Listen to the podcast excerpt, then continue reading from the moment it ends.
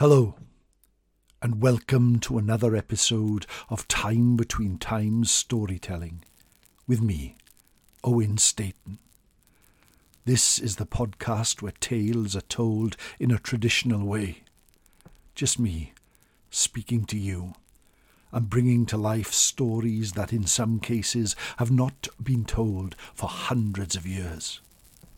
Croeso welcome my friends to the fire pit at the heart of the forest. Welcome to Time Between Times storytelling. The last few weeks have been very busy indeed. I have been on a book tour. I have been telling tales for my good friend Dr. Delyth Badder for the release of her book, The Folklore of Wales Ghosts, co authored by Mr. Mark Norman. And tonight's story will come from that book. But before that, can I ask you all to relax? Sit back, close your eyes if it's safe to do so, and join me as we awaken our imagination and drift into the realm of fantasy. Here there are heroes. Here there are villains. Here there are dark caverns and tall castles. But most of all, here there are ghosts. You see, the wheel of the year is turning and becoming darker. The time between times grows stronger with each passing day, and Halloween Calan Gaeaf is only a scant few weeks away. So what better time than to tell tales of phantoms, of buka, of spooky goings on, than right now?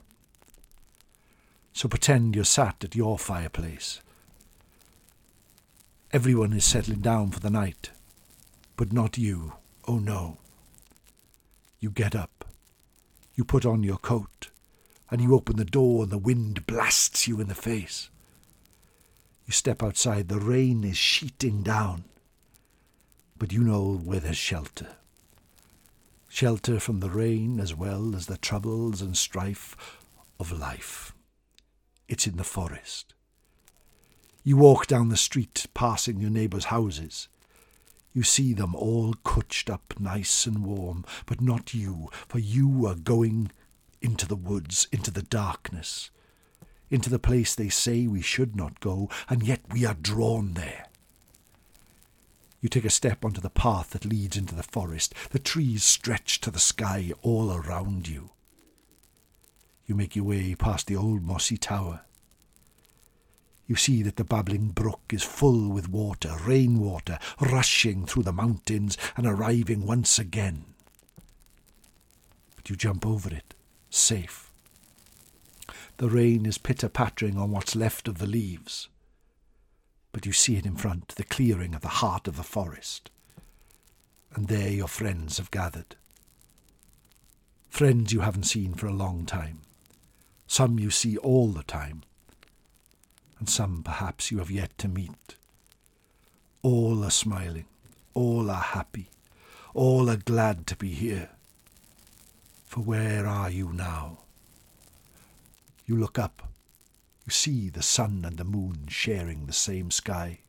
And you are here at the time between times, the time when it's neither night nor day, but the sun has gone and the sky is grey, the time when the veil between our world and the fairy world grows wafer, wafer thin. Now is the time that people see lights in the sky. Now is the time that people see the Tylwyth Teg. Now is the time that people see the ghosts of the past.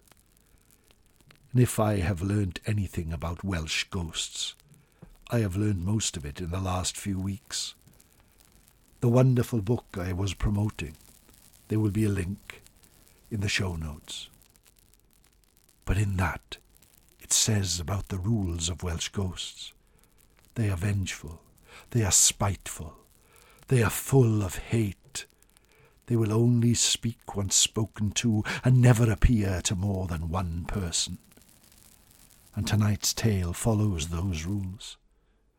So let me take you back a hundred and fifty years. The bustling town of Pontypridd in the valley above Cardiff, a place famous for rugby, famous for its university, famous for being a kind and friendly town, and there in Bridge Street, as you enter the town, is the Maltster's Arms, a bustling pub, filled most nights with revellers, but many years ago it was called the White Horse Inn, and was moved slight way down from where it now stands. And tonight's story occurs in the White Horse Inn, or part of it anyway. You see, all those years ago, a young girl called Ellen Meyer used to work there. From the village of Treforest, she would walk every night through the town to the White Horse and there she would serve, carry food, make the bed of the hotel, and mainly just get on with her life as a barkeep. It was a lonely life. She had to put up with a lot. But every night she went home with coin in her pocket, and that was enough. But one day, many things changed. The way she looked at life. Like many times before, she had to go down to the cellar to collect the ale from the barrels. They kept many behind the bar at the top, and the bar was particularly full this night. There was a man playing a fiddle in the corner, and old songs were being sung. It was much joyousness. But the cellar was always dark, and no matter how hot it was outside, there was always a chill down there underground. The stone steps led down into the darkness. It was rarely lit, and tonight it was darker than ever. Ellen Meyer moved her way down, stepping one step after the other. She reached the bottom and could barely see in the gloom. She could just see the barrels there up against the wall. And she moved forward. She felt something run over her foot and knew that it must be one of the many rats that called this place home, and then she looked up, straight into the eyes of something that was not of this world. It was darker than a winter gloom, and stood behind a barrel, its piercing eyes looking through the centuries and straight into her heart. She felt her heart skip several beats, and she stood up straight, and then dropped one of the jugs to the floor, where it smashed into a million pieces. She ran back up the stone steps and into the bar, and there was the owner. And she said to him, I, I saw a figure in the cellar, a spirit, an asprid, to insure. Nonsense, he replied. From that day on, she feared going down there, and saw the spirit many times. She would reach the bottom of the stairs, turn around and stare, and there it was, staring back. On one occasion it sat on top of the barrels, grinding its teeth, echoing through the cellar. In the end she took the owner down with her, but he said he could see nothing. But at last, one night, at the time between times, the time it was neither night nor day, but the sun had gone and the sky was grey, she decided to take things into her own hands and walked down the steps, mustering all the courage she could. And there it was once more, staring straight at her, this dark, dark figure. She could just make out his outline. His hair was as black as the night and his face had seen many centuries. I know you are trying to startle me, but you will startle me no longer. Who in the name of the Trinity are you? For a moment, a look of sheer shock passed over the spirit's face. Its lank jaw dropped open and then it seemed to gather its composure. I am the old gambler. Well, that's what they called me. I have been here for hundreds of years. And now you speak to me. I must ask one thing of you and one thing alone, for I cannot rest. Every thing that he said seemed to echo through the centuries. Tomorrow night at ten, come with me to Cwm Pistell Golau under Weeno Church.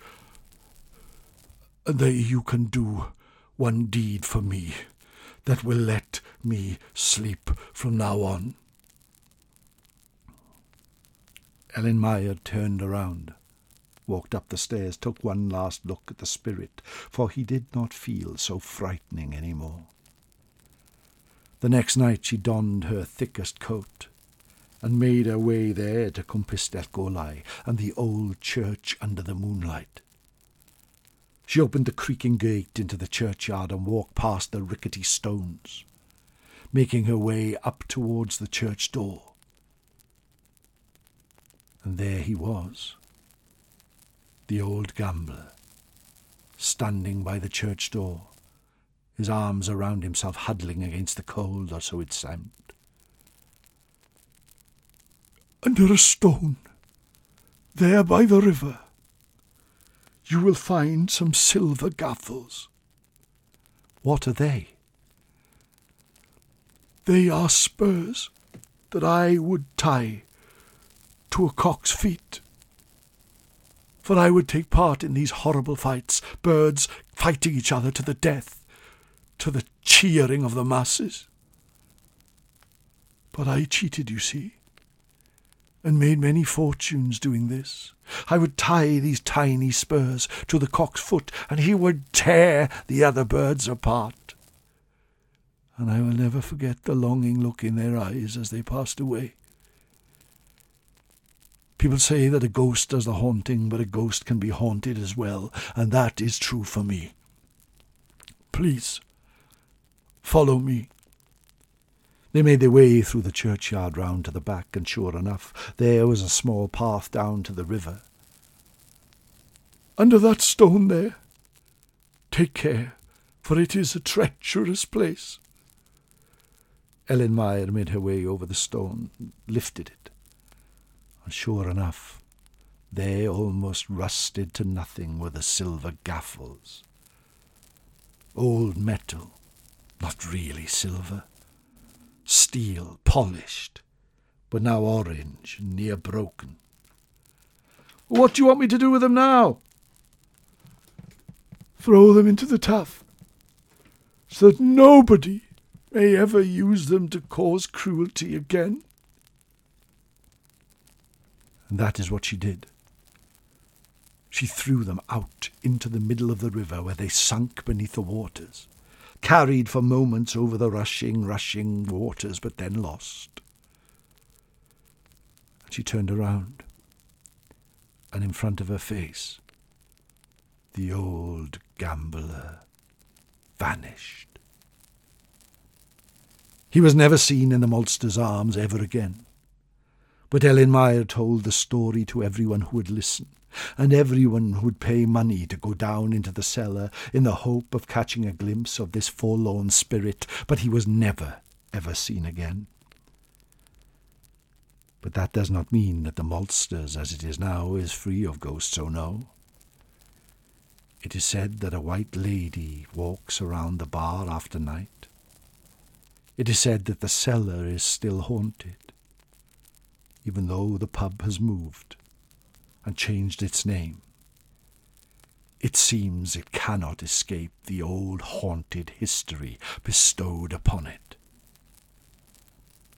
And that, my friends, is the tale of the spirit of the Maltster's Arms, as featured in the folklore of Wales, Ghosts, which is available from Calon Books.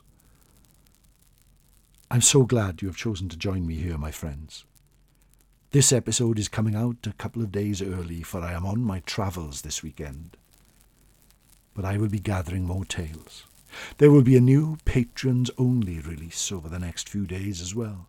So if you are not a patron at Owen Staton 7, patreon.com forward slash Owen Staton 7, or on Ko-fi, ko-fi.com forward slash owenstaton, please take some time to do so and you will get the bonus content available there. And hopefully this Sunday night at nine, I will be back at the fire pit at the heart of the forest for another tale at the time between times, the time when it's neither night nor day, but the sun has gone and the sky is grey. Tales are important, my friends, whether they be simple stories like the one we just told, or complex quests that go on for many, many hours. They make our imagination come alive they make our heart beat faster. They make us feel like we are part of the story, if only for a few moments. And that is so important. Traditional tales are a way to lose yourself in old stories. Make you feel alive once more. Let all your worries and your cares drift away on a tide of tales. So please, try and take some time out of your day to enjoy these tales traditionally told. My name is Owen. Thank you so much for joining me here at the fire pit of the heart of the forest. Until next time, take care of yourselves. Nos da.